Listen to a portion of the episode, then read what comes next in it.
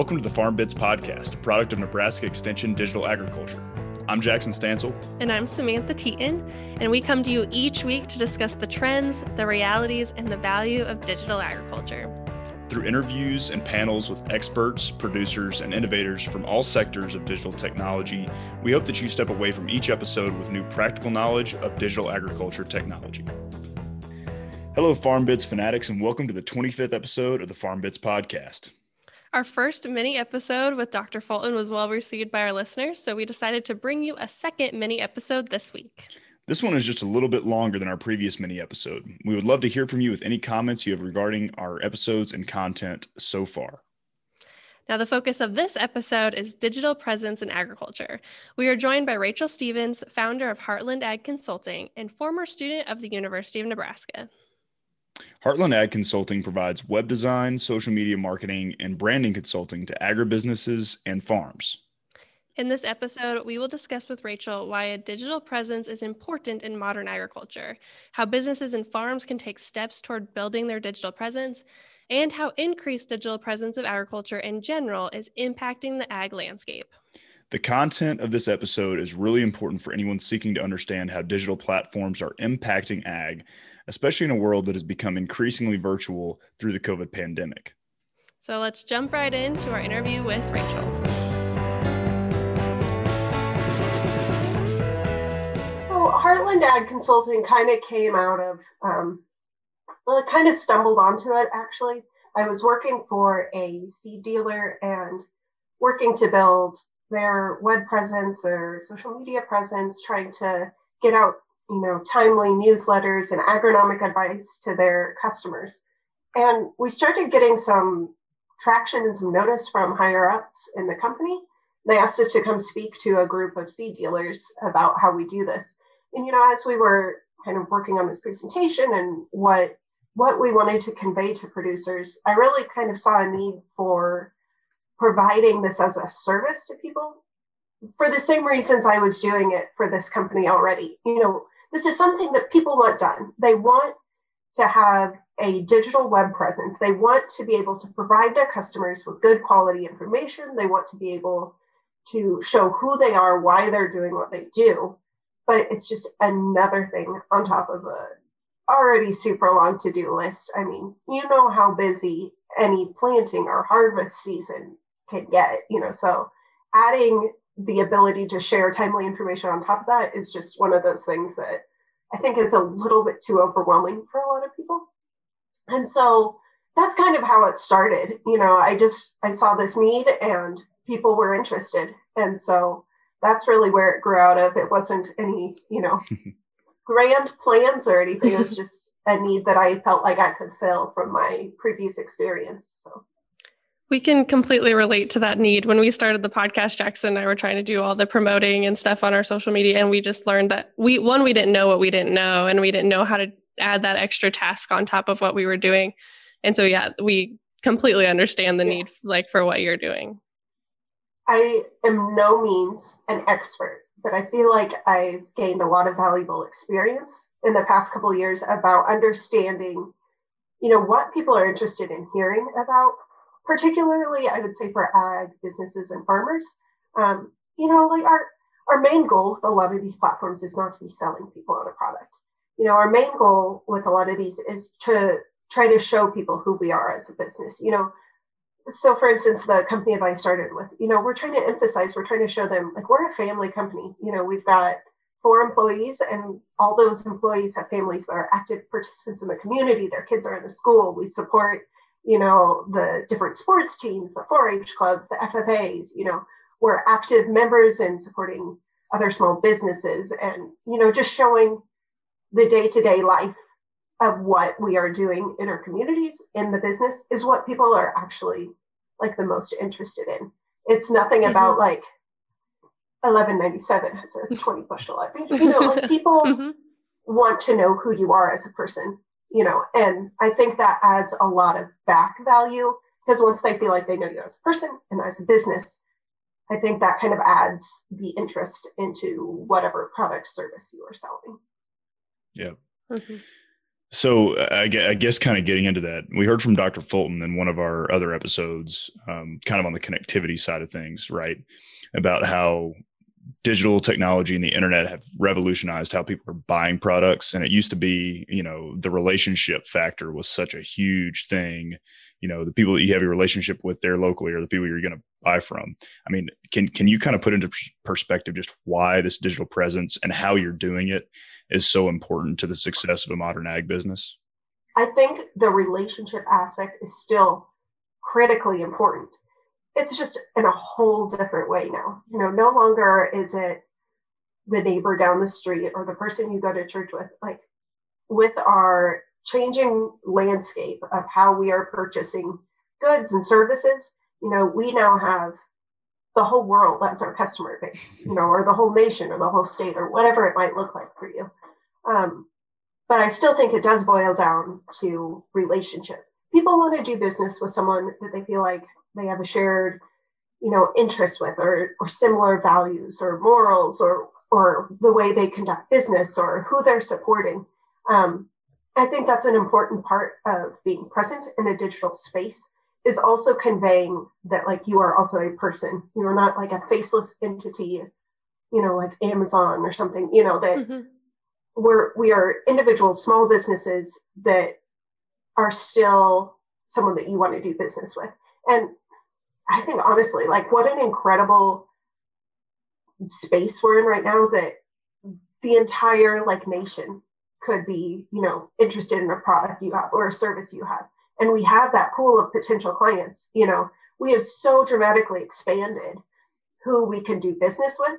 And i would say that's become like way more evident too just this past year. You know mm-hmm. think about how many mm. meetings how many things you have done virtually that we would have never thought like oh we couldn't do that virtually before and like here we are like we've done it we've figured it out we have meetings we go to conferences like i don't know about you guys but i've bought so much more of the things that we need for our house, for our, you know, sustaining our daily life online, you know, mm-hmm. and it shows up at our door. You know, just things like that. Like I think people are really starting to understand how little I I I don't know if it's I should say like how little we need in-person marketplaces, but maybe just like a lesser percent. You know, we're able to shift that to both an in-person and online uh, space and it's it's only a it's only benefit you know like it's there's i don't really see a downside to going into a digital space i mean yeah. it's mm-hmm.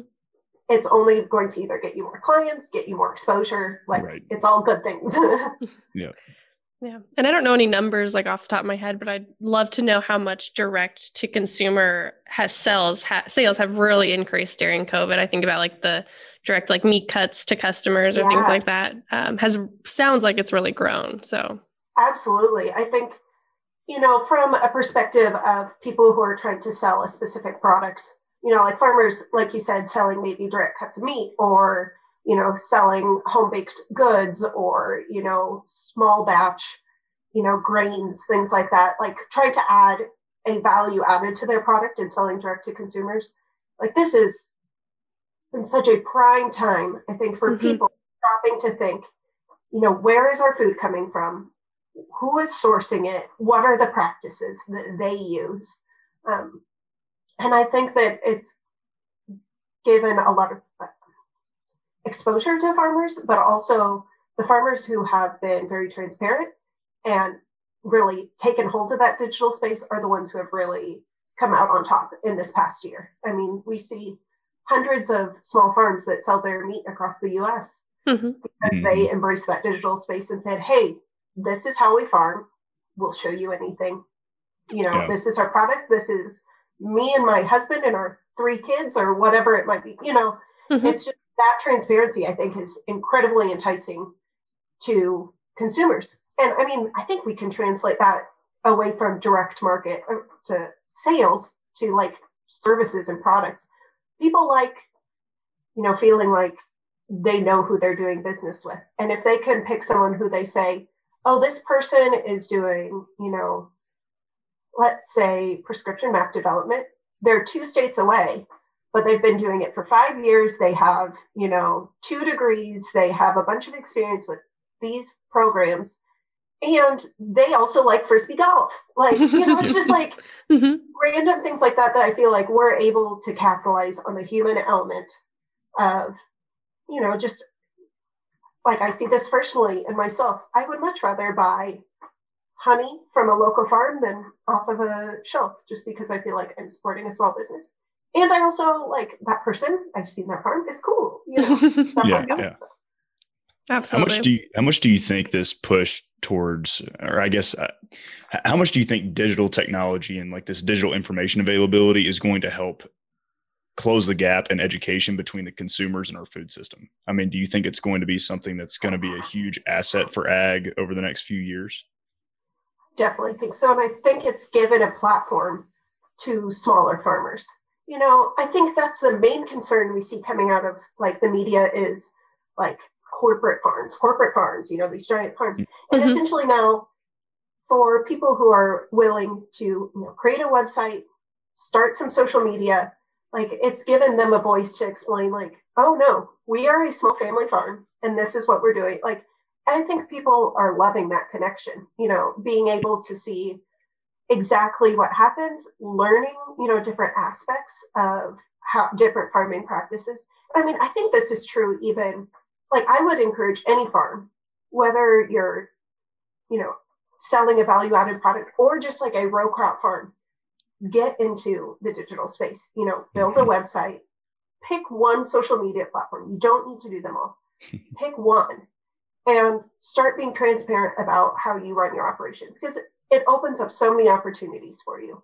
You know, opportunities to work with universities, to partner with industry for industry, you know, industry is always looking for people to test their products. And if you're showing up online and showing this is our farm, we're focused on sustainability, we're focused on our water quality, and we're focused on maybe using, you know, drone imagery for something like nitrogen applications, you know, things like that. Like you're good people are always interested to learn what you're doing and then also use you as a resource. So it's it's such a good opportunity. I would it doesn't take a lot of time. Just you know it doesn't have to be anything fancy either but get mm-hmm. out there. Get on the get on the internet. So building on that a little bit how should a small business utilize digital technology? Does it need to be if they're selling products and just to sell products or you know how can they really make the most of their time on their digital platforms? Yeah um that's a fairly like nuanced question because it kind of depends on what your objectives are. I am not i guess i'm not talking from a sense that get on instagram and become an influencer because like you can absolutely do that people you know think about the number of influencers you see out there that are being paid by product sponsorships or partners with companies, and that's like their main revenue stream.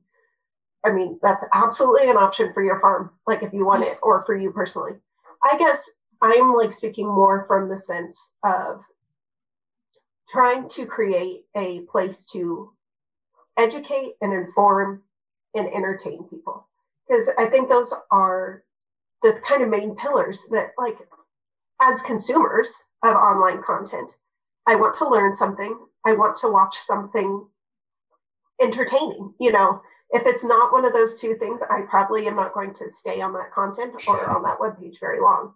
Yeah. So I would say if your if your main purpose is for those pillars of just kind of giving people exposure to who you are, why you're doing what you're doing, whether like you said, selling a product, selling a service, or maybe just a farm, you know, out there doing your thing.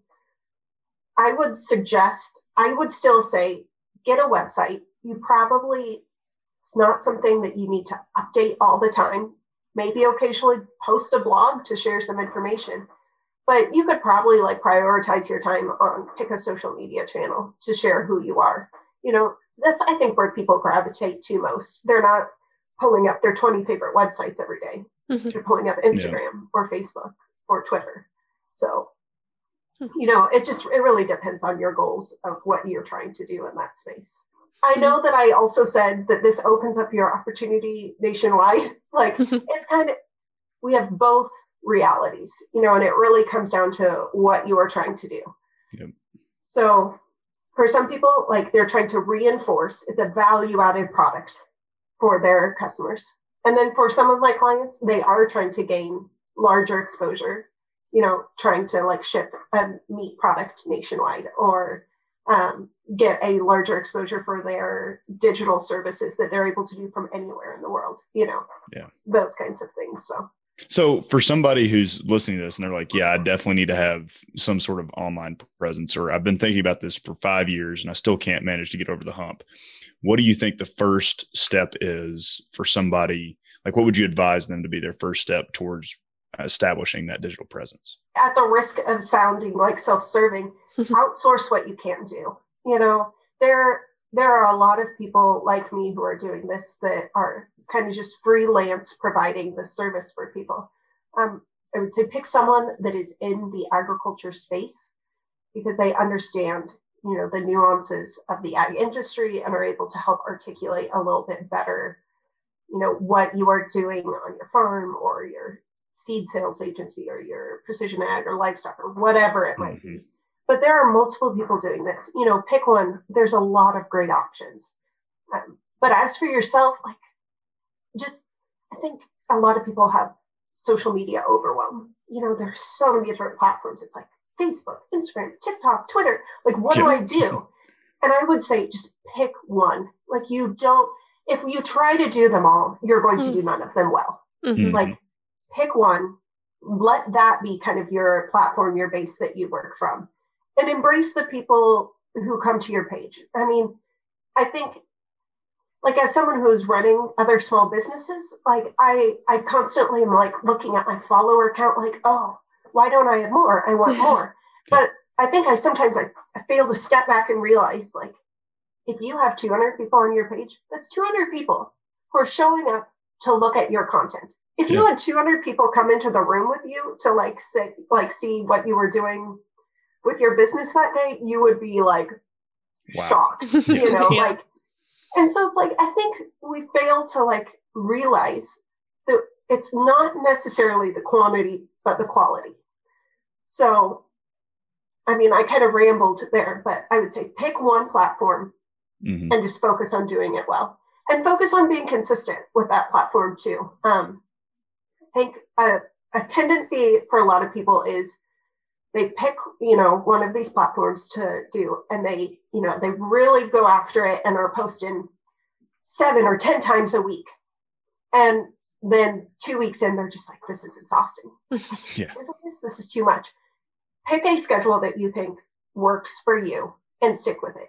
One time a week great. Like two times a week great. But i think most accounts will be rewarded for consistency mm-hmm. over quantity of material that you're putting on there. Sure. And don't be afraid to utilize like scheduling technology. Yeah. like I I definitely use like I'm managing multiple social media accounts and so I schedule content in advance. You know, if you take yeah. a pretty picture of corn and you're like I want to post that, but I don't have time right now. Schedule it to go out later. Like it's fine it's fine. yep. We all need to give ourselves a little grace of not falling into like the pressure of being the perfect, you know, influencer person. We're real people just trying to share what we do, and that's fine. That's some awesome advice. And I know that you give some more advice also on your social media. Can you tell listeners how they can potentially keep up with what you're doing? Yeah, so you can find me at my website, which is heartlandagconsulting.com, um, or on Instagram at heartland.ag. Um, and I just try to share there some of the tips that I use with, you know, clients that I have, or just some encouragement for people like I'd say average social media users like me that, you know, it's not something we want to dedicate our whole life to, yeah. but we recognize the benefit and want to, you know, inform and educate and share with our, our, our clientele.